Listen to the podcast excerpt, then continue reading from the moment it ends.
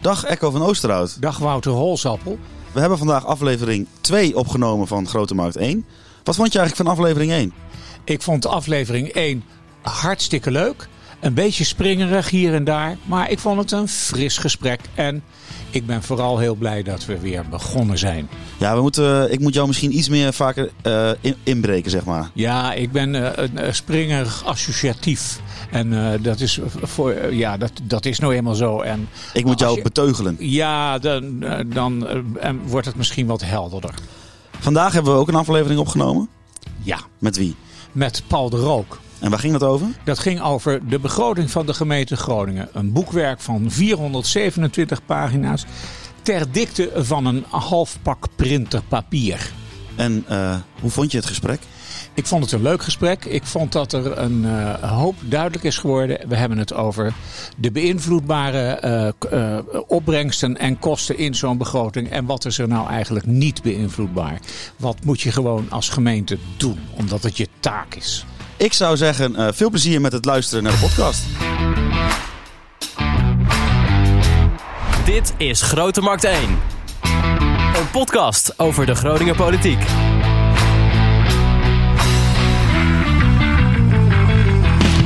En in aflevering 2 van seizoen 1 van Grote Markt 1 gaan wij het dus hebben over de gemeentebegroting. En met wie kunnen wij dat beter doen dan met de wethouder Financiën, Paul de Rook van D66. Paul, welkom. Hallo. Ja, om maar eventjes uh, niet al te moeilijk te beginnen. Je bent uh, D66-wethouder, maar getrouwd met een CDA-Kamerlid. Ja, zeker. Dus eigenlijk wat ik nu, waar ik nu benieuwd naar ben, wat ga je stemmen volgend jaar? ja, gelukkig hebben we in Nederland uh, stemgeheim. Ah. Ja.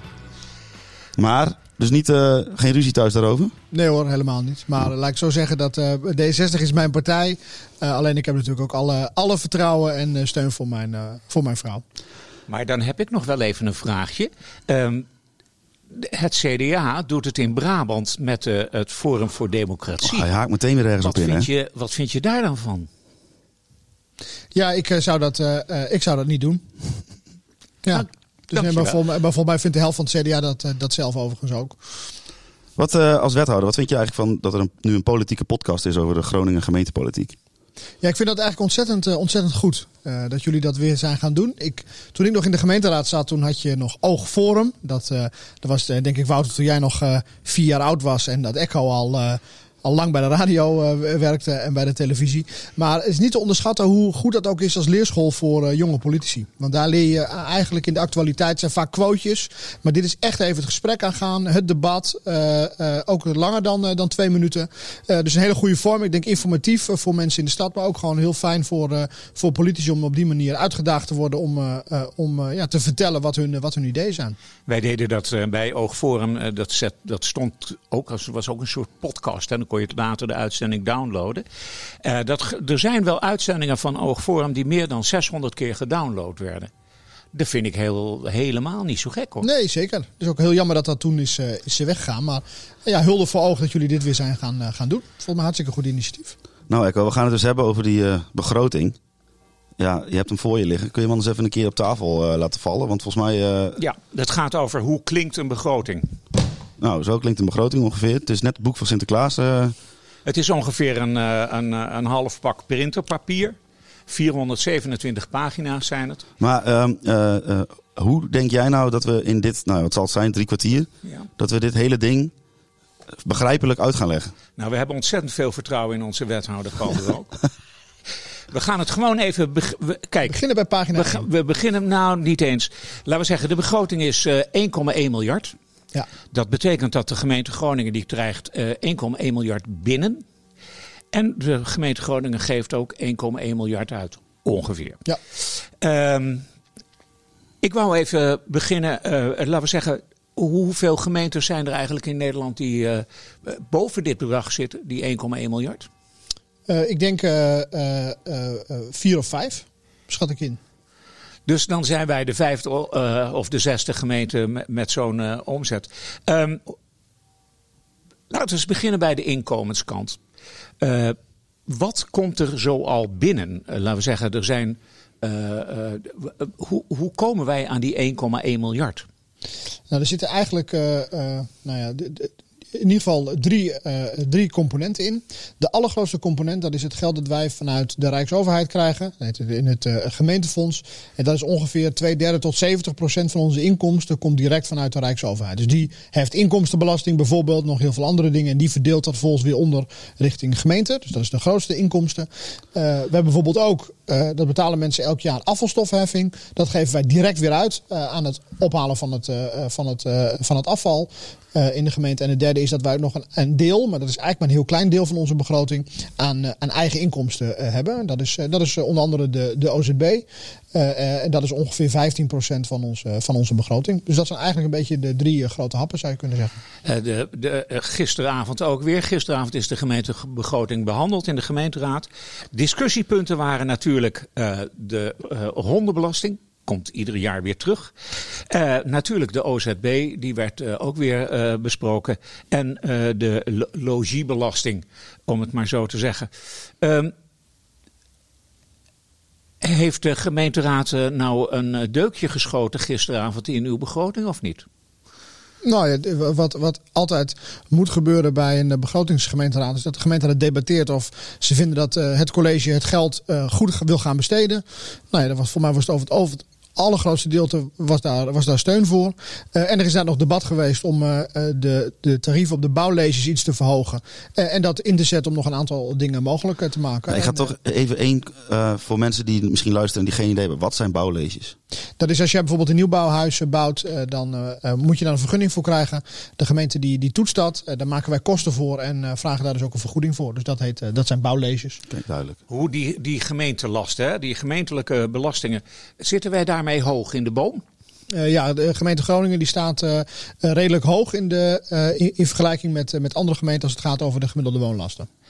Um, jeukt, je, jeuken je handen dan niet om daar iets aan te doen? Nou ja, het is natuurlijk zo. Wij staan namelijk ook nog wel hoog in een aantal andere lijstjes. Dat wij uh, de, de sociale problematiek in de gemeente Groningen is namelijk ook heel hoog. Hoort ook bij de hoogste van, uh, van Nederland. Dus we hebben ook ontzettend veel uh, te doen. de, de kwaliteit is in Groningen natuurlijk ook hoog. Dus we zeggen van ja, het, het kost misschien veel geld, maar je krijgt er ook een hoop voor, voor terug. maar het is ook niet los te zien van, en daar gaan we het waarschijnlijk zo nog wel over hebben, is dat ja, de gemeenten die voeren een aantal taken uit voor de Rijksoverheid sinds een aantal jaren. en daar leggen we heel veel geld op toe. ja, en dat geld kan niet naar andere dingen. En als je dan wel heel veel sociale problematiek hebt, vindt dat je hoge kwaliteit moet leveren als, uh, als gemeente. En je krijgt van dus de allergrootste inkomstenbron eigenlijk te weinig geld. Ja, dan moet dat ergens vandaan komen. En dat zie je dus ook onder andere in de, in de woonlasten in onze gemeente. Laten we eens hebben over de, dat gemeentefonds. Uh, uh, laten we zeggen, dat is dus het gros van de inkomsten van de gemeente Groningen, 70 procent of daaromtrent. Daar is een systematiek, die heet trap op, trap af. Uh, Mag je wel even uitleggen? Ja, ja dat, nou, dat vraag ik dus aan Paul. Ehm, die, hoe werkt dat met dat gemeentefonds? Nou, dat heeft eigenlijk zijn geschiedenis, is, eh, tenminste deze versie uh, ken ik, is dat de Rijksoverheid, als er economische voorspoed was, nou dan ging men, kon men wat meer geld uitgeven, werd er geïnvesteerd. en dat die gemeenten er soms bang voor waren, en dat was soms ook wel gerechtvaardigd, die, die, die angst, is dat het Rijk de gemeenten dan vervolgens zou vergeten. Dus toen is de afspraak gemaakt, en die heet dus trap op, trap af. Dus als we samen de trap opgaan, gaan we ook samen de trap af. Dus dat betekent, als het Rijk meer geld uitgeeft, dan krijgen de gemeenten dus ook automatisch ook iets meer geld. Gaat het Rijk minder geld uitgeven, dan krijgen de gemeenten dus ook iets minder geld. Uh, dat is de trap op, trap af systematiek. Het probleem daarbij, want volgens mij zou dat je volgende vraag zijn, uh, Echo, is dat het, de Rijksoverheid die maakt een begroting. En dan zeggen ze, nou, dit is wat wij verwachten uit te geven. En dan via die verdeelsleutel krijgen de gemeenten dan op basis daarvan ook een bedrag. Vervolgens, als de, de Rijksoverheid zijn jaarrekening opmaakt, dus laat zien wat zij daadwerkelijk hebben uitgegeven, dan is dat vaak minder dan wat zij van plan waren. Om allerlei redenen, dingen zijn vertraagd, niet doorgaan enzovoort. en dat betekent dat dus in het najaar bij de begroting gemeente soms in het vooruitzicht wordt gesteld dat er meer geld komt. Om dan vervolgens ongeveer een half jaar later uh, dat weer naar beneden toe bij te stellen. En dat zorgt ervoor dat gemeenten dus bijna elk half jaar dan weer een paar miljoen in de plus, dan weer een paar miljoen in de min. Uh, en dat het daardoor voor gemeenten ontzettend lastig is om daar uh, goed en stabiel op te kunnen begroten. Omdat we gewoon simpelweg niet weten en ook niet in de hand hebben wat onze grootste inkomstenbron gaat doen. Dan zou je zeggen, met uh, die coronacrisis op dit moment. Terwijl je hier mooi in het, uh, in het donker worden gelaten ja, door de techniek. Zal even zwaaien. Val hier, alle lichten vallen hieruit. Ja, hier daar gaan ze weer. Eh, maar die, eh, die coronacrisis, het Rijk geeft veel meer uit dan eh, ooit. Ge, ge- is dat voordelig? Nou, wat eh, eh, de gemeente en het, en, de, en het Rijk hebben afgesproken in het voorjaar al, was dat, eh, en dat was eigenlijk al een wens eerder van gemeenten, maar zeker versterkt door de coronacrisis, is dat we tegen het Rijk hebben gezegd: bied nou zekerheid en stabiliteit aan die gemeenten. Dat die niet ook nog eens een keer weer geconfronteerd worden met kortingen, omdat geld op de plank laat liggen. Dus het Rijk heeft niet de corona-uitgaven op die manier doorvertaald naar gemeenten, maar ze hebben wel, en dat heet dan, hè, even de technische term te gebruiken, de accressen zijn bevroren. Nou, dan weet natuurlijk iedereen wat dat betekent. Maar eh, dat houdt in, eh, houdt in dat dus die trap op, trap af even wordt losgelaten. En dat gewoon gezegd is van de cijfers die we in het voorjaar hadden, die blijven zo en die veranderen niet door de, door de wisselende eh, begroting van het, van het Rijk. Is dat eerlijk? Nou, dat was denk ik wel een, het was in ieder geval een, eh, omdat we daardoor, hè, want we kregen er niet per se meer geld door, maar er was wel in ieder geval stabiliteit.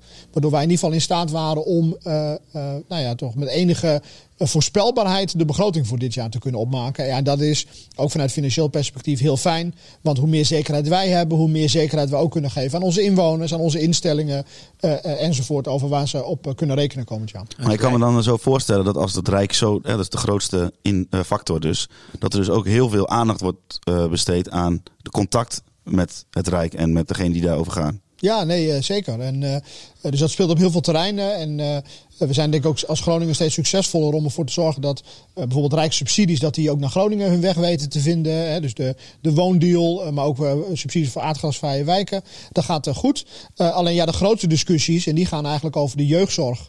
eh, en over de bijstandsuitkeringen, over het budget eh, daarvoor.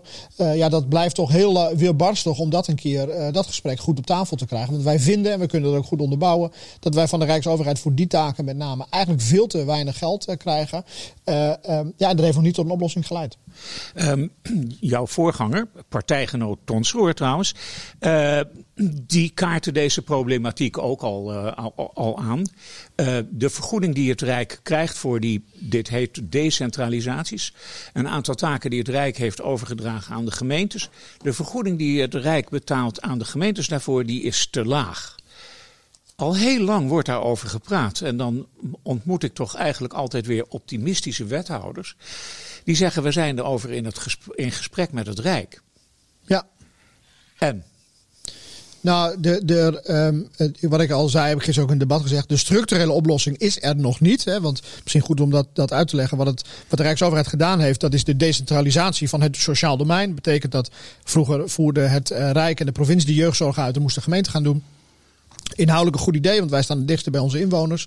Maar er moest wel meteen op gekort worden, want gemeenten moesten dat goedkoper eh, doen. Eh, en wat volgens zagen ze, we kregen eigenlijk minder budget mee. Maar het aantal mensen dat gebruik maakt van de jeugdzorg, dat nam gigantisch toe in de afgelopen jaren. Eh, en daar kwam eigenlijk geen vergoeding voor. Dus eigenlijk zeggen wij van ja, we hebben iets overgedragen gekregen dat eigenlijk onvolledig was.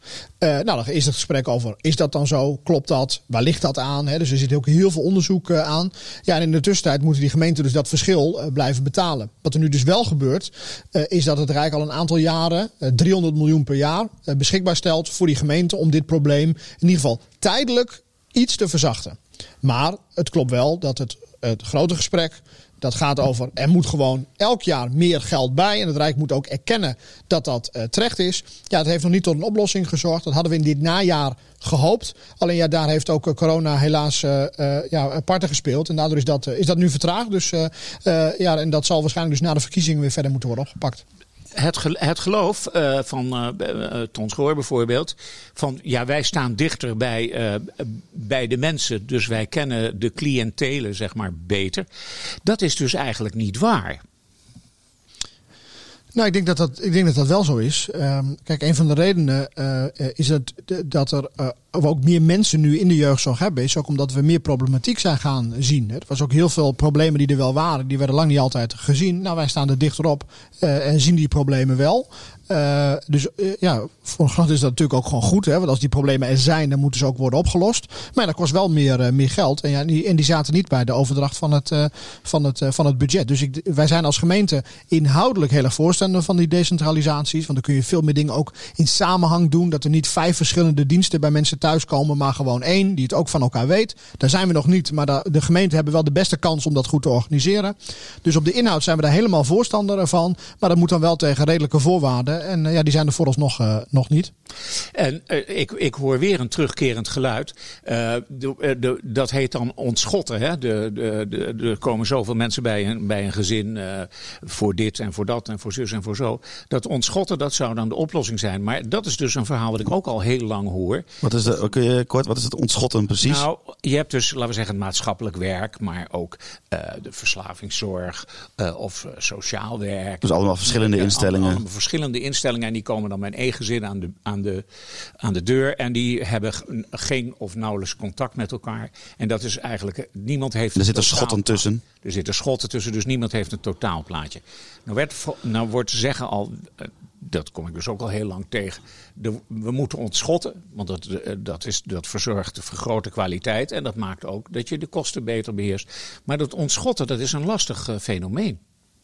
Ja, dat vraagt natuurlijk een gigantische uh, organisatie. Nu is het ook nog zo dat ook niet alle zorg uh, decentraal is georganiseerd. Bijvoorbeeld uh, wet langdurige zorg of overal waar je je zorgverzekeraar voor nodig hebt. Dat, dat is allemaal weer buiten de gemeente. Dus het is een heel ingewikkeld speelveld. maar we maken daar wel hele grote stappen in. in elke wijk is inmiddels Wij Groningen actief. Nou, dat zijn teams die dus samenwerken tussen al die verschillende disciplines. Hebben daar ook afstemming over. Dus dat mensen vooral zoveel mogelijk met één plan worden geconfronteerd. En niet met, en niet met, met meerdere. Dus nee, we zijn daar nog, we zijn daar nog niet. Uh, maar we maken daar wel steeds grotere, uh, grotere stappen in. Misschien een, voorbeeld is dat we deze uh, twee jaar geleden zijn we begonnen om een aantal de gezinnen die het eigenlijk meest zorg krijgen. Vanuit allerlei verschillende hoeken om te zeggen we gaan stoppen met al die invalshoeken. Maar we gaan gewoon fulltime uh, dienstverleners inhuren die gewoon op één gezin gaan zitten en daar gaan organiseren wat er, uh, wat er nodig is. Maar dit is natuurlijk een, een, een stelsel dat decennia heeft bestaan. Ja, dat zijn wij nu aan het, uh, aan het ombatterijen. Maar ja, als je dat in een, in een paar jaar moet doen en ook nog een keer met te weinig geld, ja, dan is dat wel een hele grote, hele grote uitdaging. Is dit de grootste uitdaging van het hele, het hele boek wat daar, wat daar ligt? Nou, dus wat ik gisteren in de gemeenteraad heb gezegd is, dat heeft hier wel iets mee te maken, is dat in ieder geval een van onze hele grote uitdagingen is, uh, uh, nou gebruik ik weer even jargon, dan leg ik hem zo uit, aan de voorkant komen van sociale problemen. En wat, wat bedoel ik daarmee? Is dat je eigenlijk probeert om problemen aan te pakken voordat ze er zijn. Dus uh, voorkomen dat problemen ontstaan. Dus hoe meer mensen in staat zijn om in hun eigen situatie uh, uh, gelukkig en gezond te leven, hoe minder zij gebruik zullen maken van sociale voorzieningen, van de, uh, van de sociale dienst, van, de, van het ziekenhuis, zorg nodig hebben. en dat is eigenlijk denk ik een van de grote uitdagingen die we überhaupt in de samenleving hebben. En ook als overheden is hoe zorgen we ervoor dat wij onze uh, ons geld zetten op het voorkomen van problemen in plaats van alleen maar het, uh, of nou ja, alleen maar, uh, maar toch wel voornamelijk nu het oplossen van problemen als ze zich al hebben voorgedaan. Als je nou kijkt naar die begroting, hoeveel geld gaat er van die begroting zeg maar naar die kant, de zorgende kant van, de, van die 1,1 miljard? Nou, dat is ongeveer, dat zit in de programma's 1 en 3, dus dat is werk en inkomen en gezondheid, welzijn en zorg. En dat is ongeveer 700 miljoen van die uh, van die 1,1 miljard. Kan je nou zeggen dat uh, uh, die begroting, die bestaat natuurlijk uit gemeentelijke taken die gewoon de gemeente moet uitvoeren, kan de gemeente daar voldoende invloed op uitoefenen? En dus ook op de hoogte van die bedragen? Nou ja, niet altijd. En dat is ook precies waarom wij dat gesprek met het Rijk hebben. Kijk, als wij dat nou allemaal zelf zouden kunnen beïnvloeden, dan zou het Rijk ook een punt hebben door te zeggen, nou dan kun je gewoon zelf je keuzes maken als gemeente. Maar dat is vaak niet zo. Eh, bijvoorbeeld met de bijstandsuitkeringen, daar uh, zijn we nu elk jaar ongeveer 15 miljoen euro tekort op. Dus dat leggen we er vanuit de algemene middelen op bij. Maar ja, wij mogen niet bepalen wie er een uitkering krijgt. We mogen niet bepalen hoe hoog die uitkering uh, is. En we kunnen wel ons best doen om mensen aan het werk uh, te krijgen. Maar dat hebben we natuurlijk ook niet zelf in de hand. Maar daar leggen we wel heel veel geld op, op bij. Ja, dus op dat punt hebben we heel weinig invloed. Maar dat, dat, dat kost ons wel veel. Welk gedeelte is nou beïnvloedbaar? Nou, we hebben dat een beetje uh, geprobeerd uit te rekenen de afgelopen jaren. Uh, en ja, dat, zit nog wel een deelgrijs gebied in. Maar dat, dat is ongeveer 15 of 20 procent van deze begroting. Hebben wij echt als gemeente uh, zelf de keuze in wat we daarmee doen.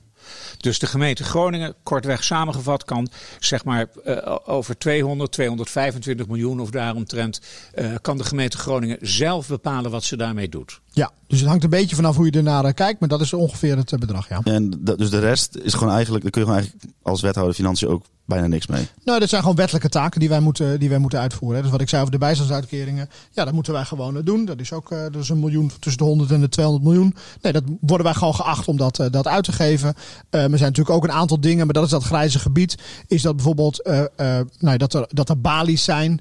ja, dat is een wettelijke taak. Wij moeten zorgen dat mensen paspoorten kunnen krijgen. Maar ja, wij mogen natuurlijk wel zelf kiezen of dat één balie is of, en wanneer die open is en, en dat soort zaken. Dus soms dan moeten we het in ieder geval uitvoeren en dan is het aan ons hoe we dat doen.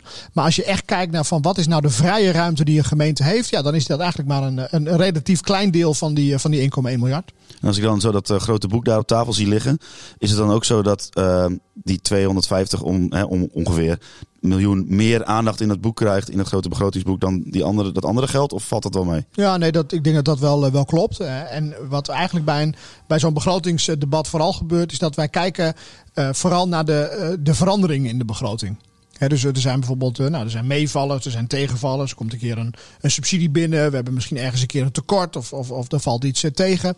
En dat we met de raad dan gaan spreken over hoe zorgen we ervoor dat wij met als er zoveel geld bij komt en we zien ook dat zoveel geld minder binnenkomt, hoe gaan we er opnieuw weer voor zorgen dat er een, wat we dan noemen, een sluitend meerjarenbeeld. Dus, voor, dus in ieder geval voor te zorgen dat de begroting op orde is de komende vier jaar. Want wij moeten vier jaar vooruit kijken. En daar doen we dan de gemeenteraad voorstellen voor.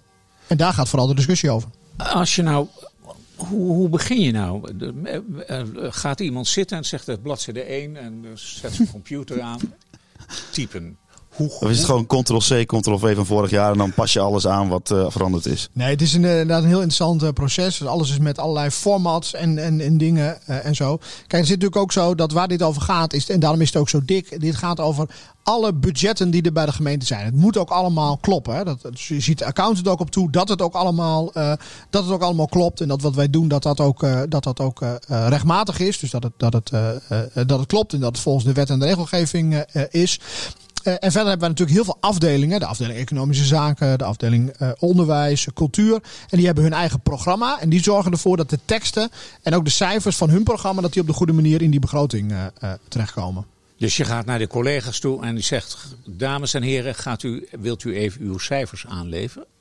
Uh, ja, dus daar hebben we een heel team voor die dat, uh, die dat samen begeleidt. Dus dat is uh, ja, wel allemaal in, allemaal in, één, in één format. Dus je mag niet zelf bedenken wat je allemaal gaat zitten opschrijven. Daar hebben we ook afspraken over met de gemeenteraad. er zitten heel veel, het gaat over geld, maar ook over van wat zijn onze doelstellingen voor het komend jaar. Waar zetten wij op in? Um, uh, en de gemeenteraad die vraagt ons dan ook informatie daarover. Die wil ook zorgen dat wij doelstellingen hebben. Dat we dat ook meten. Dat we laten zien of we onze doelstellingen wel of niet uh, halen.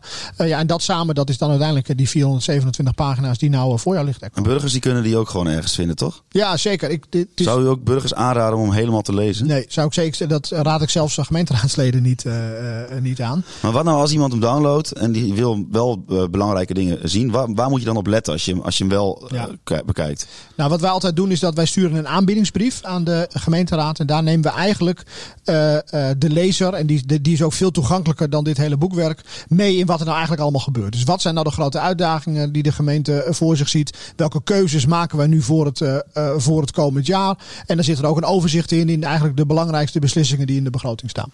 Ik maak ieder jaar een, een, een, een, interview met jou of met jouw voorgangers over die gemeentebegroting. En dan zijn eigenlijk dus, dus omdat het 427 pagina's of nog veel meer zijn. Vorig jaar was het meer, toch? Vorig jaar was het veel meer zelfs. Het is, eh, Hoe, hoeveel was het vorig jaar, weet je dat nog? Nou, nee, dat durf ik eigenlijk niet. te maar veel ongeveer, ongeveer 100 meer. Ja. Dus het was nou, 55 of zo. Nou, dat is goed voor het milieu dit. Ja, ja, ja. Maar het, het, laten we zeggen, dan ga je praten, uh, want het is te veel omvattend. Dan ga je praten over kansen en bedreigingen. Um, als we nou kijken naar deze begroting, uh, wat zijn de kansen ja. Bedoel, wat zijn de dingen die, uh, die mee kunnen vallen, die beter uit kunnen pakken? Laten we zeggen, waar heb je een goed gevoel bij? En waar heb je gevoel bij van, oeh, gaat dit maar goed komen? Ja. Nou, dat is natuurlijk het makkelijkste nu om met dat laatste te beginnen. Want we zitten natuurlijk midden in die coronacrisis, waardoor heel veel dingen onzeker zijn. Uh, dus ook, dat hebben we ook is maar eerlijk opgeschreven, is dat heel veel. Wij weten gewoon, uh, voor, dat weet niemand nog, hoe de wereld eruit ziet uh, in december volgend jaar. Dus dat is ook lastig te voorspellen. Zeker als je dat een aantal jaren vooruit moet voorspellen. dus dat is denk ik de grootste onzekerheid. Van wat gaat die coronacrisis, zowel qua ja, gezondheid, de samenleving, maar ook met de economie doen? Wat doet dat met onze cijfers in de werkgelegenheid? we moeten voorkomen dat mensen in de schulden terechtkomen, bijvoorbeeld. Veel zorgen over de horeca, over de binnenstad. Ja, dat speelt breed. Dus dat zijn denk ik de grootste, um, ja, de grootste, uh, de grootste zorgen die er zijn. En ook de grootste onzekerheden.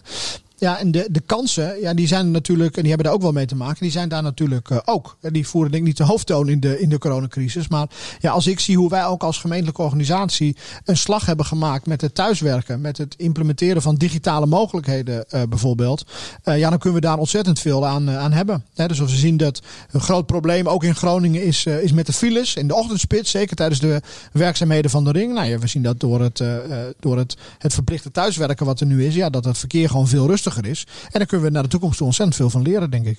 ik moet zeggen, ik uh, ben niet zo lang al in, betrokken bij Groningen gemeentepolitiek als, als ECHO.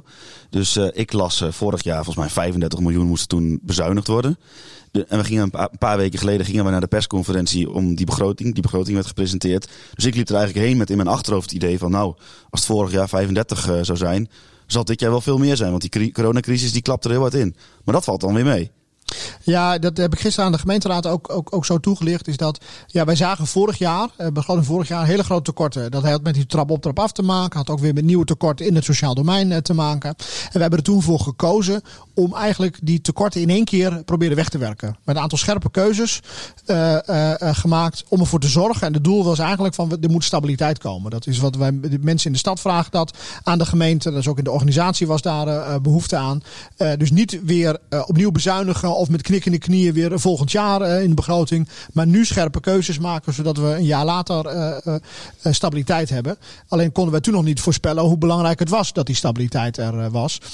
Dus wat wij met corona hebben gedaan is, we hebben dat ook uh, buiten de begroting gehouden in die zin. Dus we maken daar aparte reserveringen voor. Zorgen dat we goed voorbereid zijn. Dat als het tegenvallig zijn, dat we die dan ook kunnen opvangen. En zodat wij als eh, gemeente gewoon kunnen doorgaan ja, met de activiteiten die voor ons het meest belangrijk zijn. Dus bijvoorbeeld de inkomensdienstverlening. Zorgen dat we vragen van ondernemers ook nu kunnen oppakken. En we willen eigenlijk als gemeente vooral uh, ja, nu, nu juist actief zijn en, en, en sterk. En door die keuzes van vorig jaar kunnen we dat nu ook. Ja, dus het gaat ondanks de crisis, zou je kunnen zeggen dat het financieel beter gaat dan vorig jaar. Nou ja, het is natuurlijk zo. Eigenlijk gaat het nog steeds net zo als na de begroting van vorig jaar. Uh, dus het, gaat, het, is, het is niet nog slechter geworden. Zo zou je het misschien beter kunnen zeggen. Het is wel zo dat de financiële situatie van de gemeente is natuurlijk wel uh, kwetsbaar. Gisteren ook in de gemeenteraad is dat, uh, is dat terecht gezegd. want ja, we hadden het net over de lijstjes waar wij bovenaan staan. Uh, uh, ja, dan is er dus niet heel veel ruimte om, uh, om honderden miljoenen achter de hand te houden.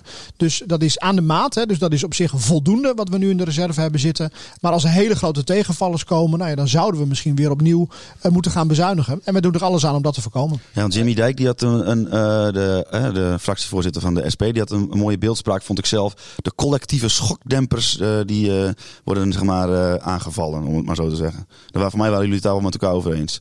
Ja, de, de, die, die coronacrisis legt ook weer een hoop uh, bloot. Hè. Dus ook mensen die, hoe zelfredzaam mensen wel en niet zijn. Hè. Dat wordt in zo'n crisis altijd weer heel erg, heel erg helder. En je krijgt dan ook een scherper beeld over waar je eigenlijk als gemeente moet, moet zijn op, dit, op dit moment. Dus ja, nee, die rol die proberen we actief te spelen. Tijdens al die behandelingen van die begrotingen komt iedere keer weer een discussie terug over het weerstandsvermogen. Wat is het weerstandsvermogen? Dat is, zou je kunnen zeggen, dat is, dat is de gemeentelijke reserve. Uh, en die heet dan anders, omdat wat wij doen is dat wij berekenen welke risico's lopen wij nu eigenlijk allemaal. Uh, dat bijvoorbeeld de woningen, de gronden die wij in bezit hebben, dat die minder waard worden.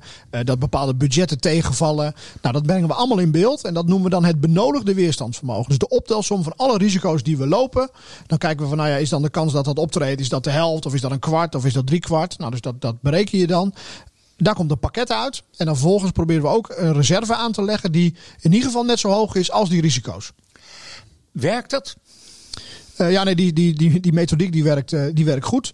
Uh, Uh, ja, wat we nu eigenlijk zien is dat wij, we zitten uh, iets onder de 100%. Hè, dus dat wij hebben dus net niet voor alle risico's die we lopen ook een reservering. Nou ja, niet alle risico's treden natuurlijk allemaal tegelijkertijd op. dus daar zitten we nu wat onder. Maar wel hebben wij toch wel een, stevige buffer kunnen aanleggen. En dat zit er ook in. Om de gevolgen van corona te kunnen opvangen. Dus op dit moment is onze reservepositie, zoals we dat nu kunnen inschatten, zijn wij goed in staat om de tegenvallers die door de coronacrisis op ons afkomen, om die goed te kunnen opvangen. Zou, zou je misschien ook één voorbeeld, specifiek voorbeeld kunnen geven van wat hypothetisch zou kunnen gebeuren waar, waar je dat voor nodig zou hebben? Ja, bijvoorbeeld uh, wij hebben verschillende bedrijventerreinen. Uh, en uh, nou ja, stel nou, laten we dat zo eens noemen, dat we hebben bijvoorbeeld bedrijventerreinen waar bijvoorbeeld logistieke bedrijven zich kunnen vestigen. En stel nou dat de Rijksoverheid zegt, nou we hebben zo over nagedacht en we willen eigenlijk niet meer dat soort logistieke bedrijven erbij hebben in Nederland. Uh, die gaan maar naar Duitsland of iets dergelijks. Hè. Dus dat, stel dat mag niet meer. Dan hebben wij gronden die rekenen met mogelijke inkomsten uit logistieke bedrijven die niet meer gaan komen. Ja, en dan is die grondrenken veel minder uh, waard. Nou, en dat is, een, dat is dus een risico dat je loopt. Dat, dat je grond uh, minder waard wordt. Dat we in één keer minder geld binnenkrijgen. Dat er grote tegenvallers zijn. Nou, dat, dat zijn dus de dingen die in die, in die, in, in, in die risicoparagraaf, zoals die heet, staan. Dan, uh, uh, jullie hebben ook besloten, dat is volgens mij een meer, een meer, politieke keuze ook. Jullie hebben besloten om naar die naar aanleiding van die coronacrisis om toch te blijven investeren. Dat is een bewuste keuze. Bijvoorbeeld in een nieuwe Oosterpoort of bijvoorbeeld in een festivalterrein in het Stadspark. waarom hebben jullie die keuze gemaakt? Nou, we zagen eigenlijk in de vorige crisis, dat was in 2000, uh, tussen 2008 en 2012, kredietcrisis. Toen koos de overheid ervoor, landelijk, met name, maar de gemeente deden dat ook wel. Die dachten, oeh, nu wordt het crisis, dus wij moeten zorgen dat wij nu juist flink gaan sparen. en dat wij de hand op de knip houden, want we weten niet welke kant het op gaat. En wat er daardoor eigenlijk gebeurde is, omdat de overheid stopte met investeren. En het bedrijfsleven deed dat ook, want het was uh, crisis. Werd daardoor eigenlijk die crisis alleen maar erger en nog veel dieper dan als de uh, overheid was doorgegaan met investeren. Dus wat wij als uh, college hebben gezegd, ook met steun van de gemeenteraad, is dat wij ons als gemeente moeten beseffen dat wij niet alleen maar een soort van slachtoffer zijn in zo'n crisis, maar dat wij ook uh, uh, daar een belangrijke rol in hebben. Want wij zijn een van de grootste werkgevers van deze regio. We zijn een van de grootste investeerders in deze regio. Een van de grootste opdrachtgevers. Een van de grootste subsidieverleners. Dus de keuzes die wij maken, die hebben ook impact. He, dus als wij zeggen van we, moeten, we zijn zo bang dat mensen hun baan kwijtraken. Nou, wat we dan niet moeten doen is zorgen dat wij niet meer investeren zodat mensen niet meer kunnen werken. Dus vandaar dat wij hebben gezegd, die investeringsagenda moet gewoon doorgaan. Dat heeft met werkgelegenheid te maken.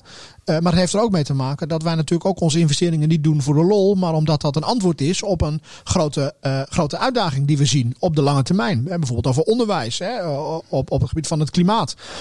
en dan kun je niet vijf jaar wachten om daarop in te zetten. Dat moeten we steeds blijven doen. Dus het is de maatschappelijke kant en ook de economische kant dat wij hebben gezegd. Juist nu moet de gemeente er staan en een actieve rol innemen. En je zei volgens mij ook gisteravond, correct me if I'm wrong, iets over dat vooral lokaal moet zoeken, toch? Uh, ja, zeker. Dus uh, wat wij proberen te doen is ook de, het lokaal winkelen te stimuleren, mensen daartoe, uh, daartoe op te roepen. middenstand heeft het beste lastig, niet overal, maar op veel plekken ook, ook wel. Dus vandaar ook campagnes van ja, zoek je lokale winkeliers op. we hebben de markt natuurlijk geprobeerd open te houden, dat is, dat is gelukt. en we zien nu dat het met de markt beter gaat dan bijvoorbeeld in jaren terug. Dus ja, een van de, en dat is misschien nog een andere kans uit de coronacrisis, dat we ook wel weer de kwaliteit van het lokale aanbod ook wel weer leren ontdekken. Dan hebben we nog uh, een ding wat uh, een, uh, in de politiek een, een, voorname rol speelt. Dat is, met een mooi woord noemen wij de energietransitie. het kost veel geld, maar het kan ook veel geld opleveren. Ehm, dat zou voor Groningen, omdat wij zeg maar nu de aardgasleverancier van Nederland zijn, maar binnenkort niet meer. dat zou voor Groningen een, een, een kans zijn. Ziet u dat ook zo? Ja, nee, absoluut. Uh, en, en ja, dus dat is een kans, maar we zullen ook wel moeten. Want uh, Groningen heeft, heeft uh, lang natuurlijk zijn positie gehad als gasleverancier. Dat heeft onze veel gekost. Hè. Dat is natuurlijk volstrekt helder. Maar er was ook veel werkgelegenheid uh, daaromheen. Uh, en die werkgelegenheid, die gasgerelateerde werkgelegenheid, die gaat, die gaat weg. En dat is logische aanleiding voor. Maar het is wel zo. en wij moeten ons dus kijken van hoe gaan we ons daarop wapenen. Hè? leggen we ons daarbij neer of moeten we kijken of daar niet andere werkgelegenheid voor terug kan komen. Dan als je dan kijkt dat wij een hele mooie ligging hebben aan de, aan de Noordzee. Dat we daar wind kunnen opwekken bijvoorbeeld. En dan uh, via, de, via de Eemshaven dat bijvoorbeeld kunnen omzetten in waterstof. En op die manier via de oude gasleidingen dat weer heel Europa kunnen doortransporteren. ja, dan kan dit uh, voor Groningen ook een hele, hele grote economische kans zijn. Om ervoor te zorgen dat we dit naar ons voordeel benutten. Nog even los van de voordelen die er natuurlijk ook zijn. dat we uiteindelijk minder afhankelijk worden van fossiele brandstoffen. Hoe ontwikkelt zich de werkgelegenheid eigenlijk in de, in de stad Groningen? Nou, dat, eh, als je me dat een jaar geleden gevraagd had, was dat een stuk positiever geweest dan, uh, dan nu. Uh, dus nee, Groningen die zat echt in een. ja, het ging gewoon ontzettend goed. En tot de coronacrisis. Eh, dus er was in een, uh, nou ja, volgens mij een half jaar kwamen er 3000 banen bij. Nou, dat is natuurlijk wel, dat beeld is heel erg verschoven. Dus we zien nu veel verlies in werkgelegenheid. Bijvoorbeeld in de, de horeca, in de recreatie en in de vrije tijdseconomie. Creatieve industrie heeft het heel erg moeilijk. Dus dat beeld is heel erg veranderd. Dus ik denk dat we nu echt op een min zitten over het jaar 2020. Is niet zo gek met wat er allemaal aan de hand is. Maar wat we ook zien is dat in de sectoren waar we al goed in waren en waar ook krapte zat, al op de arbeidsmarkt, digitale uh, economie uh, bijvoorbeeld, dus IT-bedrijven bijvoorbeeld, maar ook in de gezondheid, uh, zagen we dat. Of in de energie, uh, vooral de technische kant. Ja, die, die tekorten zijn er nog steeds. Dus de, en daarmee zou het ook een kans kunnen zijn om ervoor te zorgen dat de mensen die nu hun baan kwijtraken, of we die nu niet kunnen opleiden of bijscholen om een, om een plek weer op de arbeidsmarkt te vinden in een van die sectoren die nog heel veel mensen zoeken juist nu. Als ik nou naar u kijk, zit ik dan tegenover een gelukkige man? Of een man die een moeilijke strijd aan het leveren is? Of Nee, Echo, ik ben een, ik ben een hele gelukkige uh, man. En, uh, ik bedoel meer de wethouder oh, van Financiën. Oh.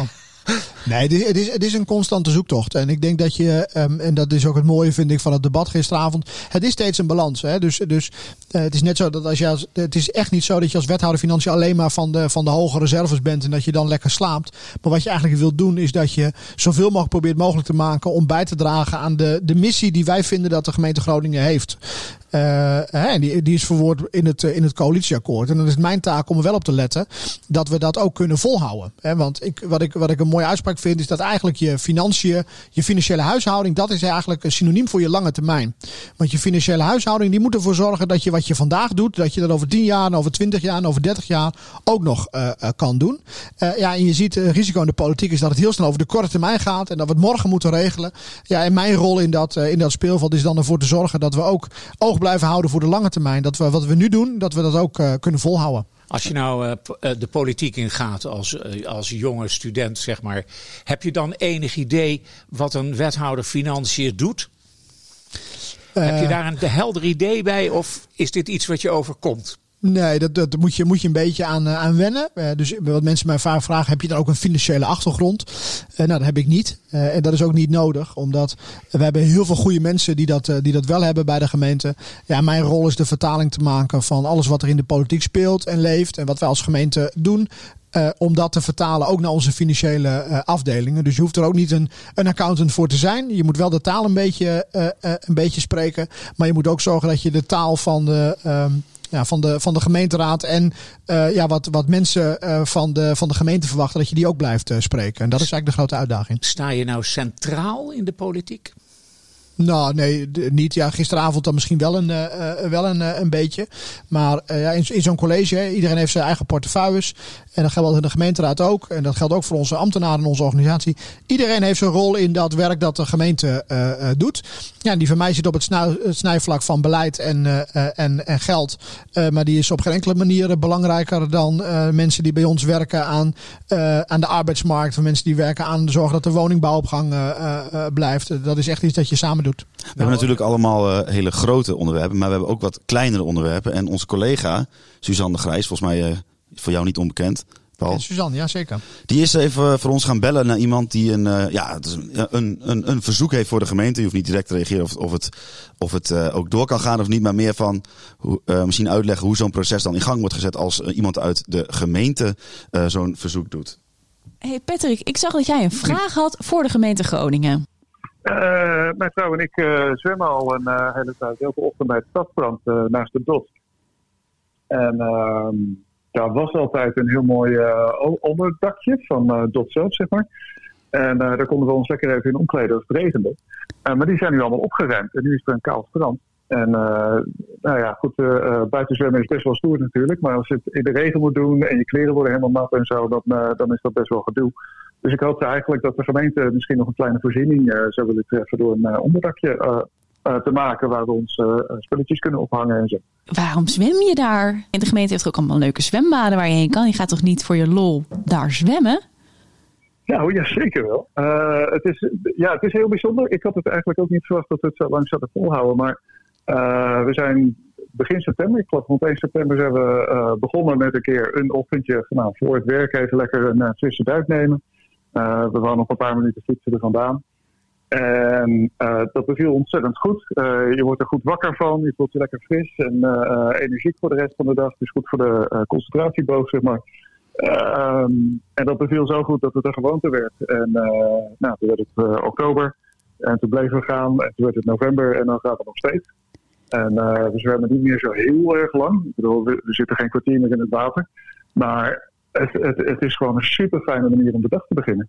En het zou nog fijner zijn als... Als, als, er, als er een dakje was. Als we, als we net ietsje uit de wind, zeg maar, ietsje meer beschut ons konden omkleden. En, oh, ja. uh, ik moet erbij zeggen trouwens, niet, niet alleen uh, zij en ik gaan. Maar dus, er zijn nog minstens acht of tien andere mensen waarvan ik weet dat ze ook bijna elke dag daar zijn. Dus even voor de goede orde. Jij bent niet de enige mhm. die dit doet. En in ieder geval een maand geleden was er ook nog wel een, een clubje van nog eens zeven of acht mensen of zo die elke ochtend maar die gaan dan rond half negen, dus die, die zie ik dan niet zo vaak. Wat is je wens? Een omkleedhokje voor twee, drie, vijf? Nou, ik denk, we hadden toen uh, die dingen van de DOT, dat was een soort van halve zeecontainer, zeg maar, die was opengeknipt. Uh, dus dan had je in ieder geval anderhalf wandje, uh, dat, is, dat is genoeg. Dus als je gewoon een klein stukje dak hebt van een paar vierkante meter en een wandje waar je een beetje tegenaan kunt hangen, zeg maar, dan, is de, dan is dat prima. Dat is het enige wat je vraagt? Ja, het is, ja, het is echt een klein ding. Ja. Nou, is er nog wat geld over? Nou, voor, ik denk dat voor, voor goede ideeën kunnen we natuurlijk altijd kijken of daar, of daar wat aan, aan te doen is. Uh, we, hebben, we werken met gebiedsteams. Dat zijn de mensen die, die juist dit soort. Uh, er zijn mensen in alle wijken van de stad die proberen dit soort wensen bij, bij onze inwoners op te halen. En dan kijken wat er, uh, wat er mogelijk is. Nee, wat, wat, ik, wat ik van het Stadstrand weet is dat. Dat is een gigantisch succes sinds een aantal jaren. Maar we werken daar eigenlijk met seizoenen. Dus op een gegeven moment opent het seizoen en dan wordt dan mooi zand gestort. En dan hebben we de afspraken met Dot die ernaast zit om het dan ook te beheren. En op een gegeven moment is dat seizoen klaar. Dan wordt het zand opgeruimd. dan beheerd wordt het ook niet meer beheerd.